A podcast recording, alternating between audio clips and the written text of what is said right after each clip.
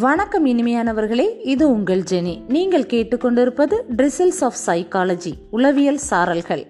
நம்ம இன்னைக்கு லோகோ சிகிச்சையிலிருந்து இக்கிகை வரை இக்கிகையின் மூன்றாம் பாகத்தை வாசிக்க கேட்போம்.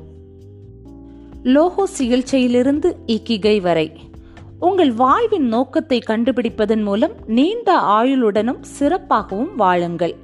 லோகோ சிகிச்சை என்றால் என்ன? லோகோ சிகிச்சை என்னும் உளவியல் சிகிச்சை முறையை தோற்றுவித்த விக்டர் பிராங்கலிடம் அதை பற்றி ஒற்றை வரியில் கூறுமாறு அவருடைய சக உளவியலாளர் ஒருவர் கேட்டபோது அதற்கு அவர் லோகோ சிகிச்சை முறையில் சிகிச்சை பெற வரும் மனநோயாளி நேராக நிமிர்ந்து அமர்ந்து கொண்டு சில சமயங்களில் கேட்பதற்கு கடினமாக இருக்கும் விஷயங்கள் உட்பட பல விஷயங்களுக்கு செவிமடுப்பார் என கூறினார். அவருடைய சக உளவியலாளர் ஆனால் உள பகுப்பாய்வு சிகிச்சை முறையில் சிகிச்சை பெற வரும் மனநோயாளி ஒரு சாய்விருக்கையில் அமர்ந்து தன் கால்களை நீட்டிக்கொண்டு பின்புறம் நன்றாக சாய்ந்து கிட்டத்தட்ட படுத்துக்கொண்டு சில சமயங்களில் கேட்பதற்கு கடினமாக இருக்கும் விஷயங்கள் உட்பட பல விஷயங்களை அவரே கூறுவார் இல்லையா என்று கேட்டார். அதற்கு பிராங்கல் என்னிடம் வரும் நோயாளிகளிடம் நான் கேட்கும் முதல் கேள்வி நீங்கள் ஏன் தற்கொலை செய்து கொள்ளவில்லை என்பதுதான். பெரும்பாலான மனநோயாளிகள் அதற்கு பொருத்தமானதொரு பதிலை அளிப்பர். அதையடுத்து நான் அடுத்த கட்டத்திற்கு செல்கிறேன் என பதிலளித்தார். அப்படியானால் லோகோ சிகிச்சை என்னதான் செய்கிறது? அதற்கான பதில் தெளிவானது. நீங்கள் உயிர் வாழ்வதற்கான காரணங்களை கண்டுபிடிக்க அது உங்களுக்கு உதவுகிறது. சிகிச்சை பெற வரும் நோயாளிகள் தங்களுடைய மனநோயை எதிர்கொள்வதற்கு தங்களுடைய வாழ்வின் நோக்கத்தை கண்டுபிடித்தாக வேண்டும் என்று லோகோ சிகிச்சை அவர்களை உந்தி தள்ளுகிறது. தங்களுடைய வாழ்வின் நோக்கத்தை கண்டுபிடிப்பதற்கான அவர்களுடைய முனைப்பு அவர்கள் தங்களுடைய கடந்த கால தலைகளிலிருந்து விடுபட அவர்களுக்கு உதவுவதோடு எதிர்காலத்தில் அவர்களுக்காக காத்திருக்கும் சவால்களை துணிவுடன் சந்திக்கும் ஆற்றலையும் அவர்களுக்கு கொடுக்கிறது. உயிர் வாழ்வதற்கான விருப்பத்திற்கு தீனி போடும் ஏதோ ஒன்று. விக்டர் பிராங்கல் தன்னுடைய மருத்துவ மையத்தில் ஒரு ஆய்வை மேற்கொண்டார். அதில் அவர் தன்னுடைய மனநோயாளிகளோடு தன் ஊழியர்களையும் சேர்த்து கொண்டார். அந்த ஆய்வு வெளிப்படுத்திய முடிவுகள் இவைதான்.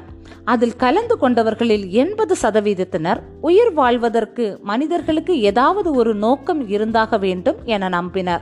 சுமார் அறுபது சதவீதத்தினர் மதிப்பு வாய்ந்த யாரோ ஒருவர் அல்லது ஏதோ ஒன்று தங்கள் வாழ்க்கையில் இருந்ததாகவும் அவருக்காக அல்லது அதற்காக தங்கள் உயிரை துறக்கவும் தாங்கள் தயாராக இருந்ததாகவும் உணர்ந்தனர். வாழ்வின் அர்த்தம் குறித்த தேடல். வாழ்வின் நோக்கத்திற்கான தேடல் விக்டர் பிராங்கல் தன்னுடைய இலக்குகளை அடைவதற்கு வழிவகுத்த ஒரு தனிப்பட்ட உந்து சக்தியாக ஆனது. அவருடைய லோகோ சிகிச்சையின் ஐந்து கட்டங்கள் இவை. ஒரு நபர் பதற்றமாகவோ விரக்தியாகவோ அல்லது வெறுமையாகவோ உணர்கிறார். அர்த்தமுள்ள ஒரு வாழ்க்கையை வாழ வேண்டும் என்ற விருப்பம்தான் அவர் அனுபவித்துக் கொண்டிருக்கும் உணர்வு என்று அவருடைய சிகிச்சையாளர் அவருக்கு எடுத்துரைக்கிறார். அந்நோயாளி தன் வாழ்வின் நோக்கத்தை கண்டறிகிறார். அந்த நோக்கத்தை ஏற்றுக்கொள்வதா அல்லது மறுப்பதா என்பதை அந்நோயாளி சுயமாக தீர்மானிக்கிறார். வாழ்க்கையின் மீது அவருக்கு ஏற்பட்டுள்ள இப்புதிய வேட்கை அவர் தன்னுடைய பாதையில் குறுக்கிடும் தடைகளை தகர்த்தெறியவும் தன்னுடைய துயரங்களிலிருந்து மீளவும் அவருக்கு உதவுகிறது. பிராங்கல் தன்னுடைய கோட்பாட்டில் மிகவும் உறுதியாக இருந்தார். அதுதான் அவரை நாச்சிகளின் வதை முகாமில் உயிரோடு வைத்திருந்தது. அஷ்விட்ஸ் வதை முகாம் அனுபவங்கள் அவருக்கு ஒன்றை தெளிவுபடுத்தின. மனிதர்களிடமிருந்து எல்லாவற்றையும் பறித்துவிட முடியும் ஒன்றே ஒன்றை தவிர. மனித சுதந்திரங்களில் இறுதி சுதந்திரமும் அது. சுற்றுச்சூழல் எதுவாக இருந்தாலும் தன்னுடைய சொந்த மனப்போக்கையும் சொந்த வழியையும் தேர்ந்தெடுப்பதற்கான சுதந்திரம்தான் அது. அவர் தன்னன் தனியாக அதை அனுபவித்து உணர வேண்டியிருந்தது. அது அவருடைய எஞ்சிய வாழ்நாள் முழுவதும் அவருக்கு உத்வேகம் ஊட்டியது உள பகுப்பாய்வுக்கும் லோகோ சிகிச்சைக்கும் இடையேயான பத்து வேறுபாடுகள்.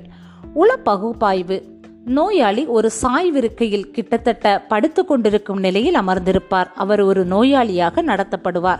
இரண்டு இது கடந்த காலத்தை உற்று நோக்கும் கண்ணோட்டத்தை கொண்டுள்ளது. மூன்று நோயாளிகளின் மனநோயை பற்றி அலசுகிறது. நான்கு இன்பத்தை அடைவது நோக்கமாக இருக்கிறது. ஐந்து உளவியலை மட்டுமே மையமாக கொண்டுள்ளது. ஆறு நோய்க்கான மூலாதாரம் மன ரீதியானது என்ற கண்ணோட்டத்தில் சிகிச்சை அளிக்கிறது. ஏழு முரண்பாடுகளுக்கான காரணம் ஆழ்மன ரீதியானது என்ற கோணத்தை கொண்டுள்ளது. எட்டு நோயாளிகளின் உள்ளுணர்வோடு நிறுத்திக் கொள்கிறது. ஒன்பது விசுவாசத்திற்கும் இதற்கும் தொடர்பு கிடையாது. பத்து முரண்பாடுகளை களைவதற்கு முயற்சிக்கிறது. லோகோ சிகிச்சை ஒன்று நோயாளி மருத்துவருக்கு நேரெதிரே ஒரு நாற்காலியில் நிமிர்ந்த நிலையில் அமர்ந்திருப்பார். மருத்துவர் அவரை எந்த விதத்திலும் எடை போடாமல் அவருக்கு வழிகாட்டுவார். இரண்டு வருங்காலத்தை உற்று நோக்கும் கண்ணோட்டத்தை கொண்டுள்ளது. மூன்று நோயாளிகளின் மனநோய் பற்றிய ஆய்வில் ஈடுபடுவதில்லை. நான்கு வாழ்வின் நோக்கம் மற்றும் அர்த்தம் குறித்து கவனம் செலுத்தப்படுகிறது. ஐந்து ஆன்மீக பரிமாணத்தையும் உள்ளடக்கியது. ஆறு வாழ்வின் அர்த்தம் குறித்த நெருக்கடி கண்ணோட்டத்தையும் கணக்கில் எடுத்துக்கொள்கிறது. ஏழு முரண்பாடுகள் எங்கு எப்போது தோன்றின என்பதன் மீது கவனம் செலுத்துகிறது. எட்டு ஆன்மீக யதார்த்தங்களையும் கணக்கில் எடுத்துக்கொள்கிறது. ஒன்பது விசுவாசத்திற்கும் இதற்கும் தொடர்பு இருக்கிறது. பத்து நோயாளி தன் வாழ்வின் நோக்கத்தை கண்டறிய உதவுகிறது. உங்களுக்காக போராடுங்கள். நம் வாழ்க்கை எந்த நோக்கமுமின்றி இருக்கும்போது அல்லது அந்த நோக்கம் தெரியும் போது இருத்தல் குறித்து நமக்கு விரக்தி ஏற்படுகிறது.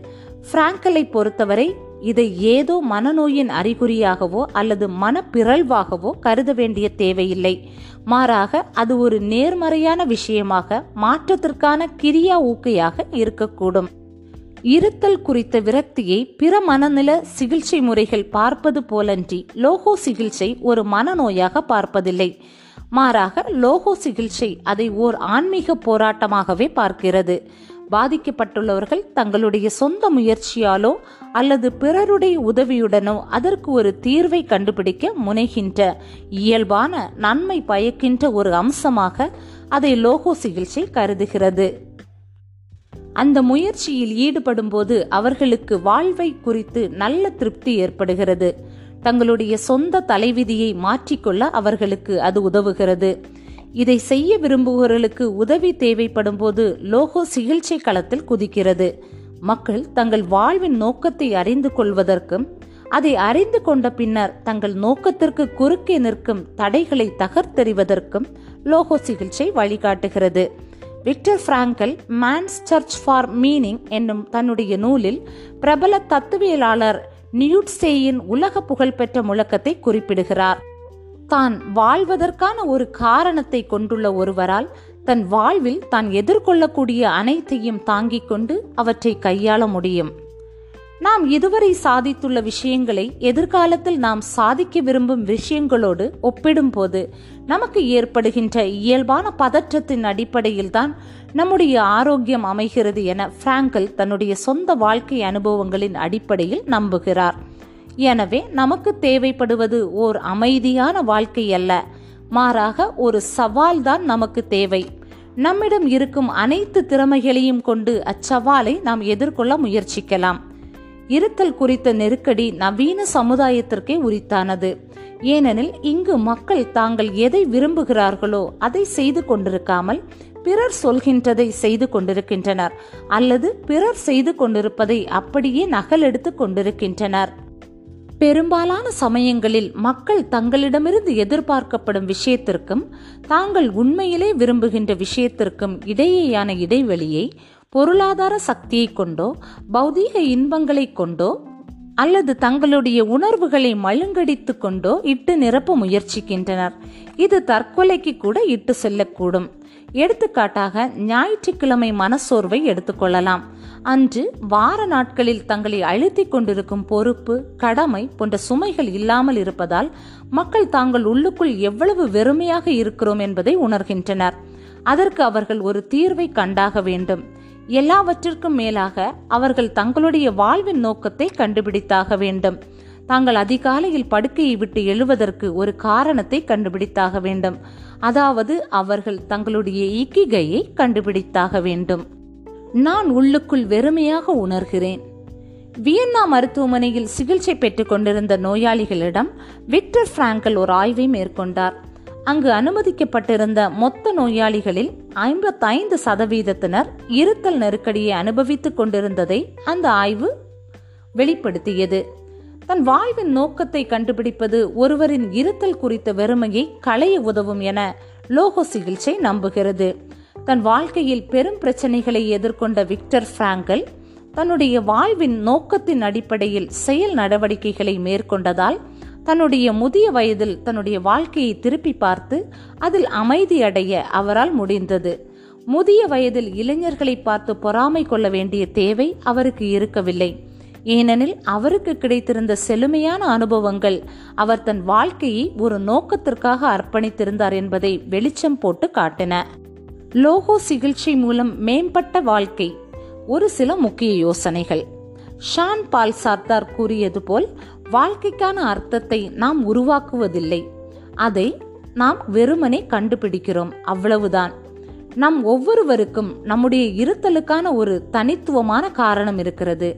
வாழ்க்கையின் ஓட்டத்தின் ஊடாக அதை நாம் திருத்தி அமைத்துக் கொள்ளலாம் அல்லது முற்றிலுமாக மாற்றி அமைத்துக் கொள்ளலாம்.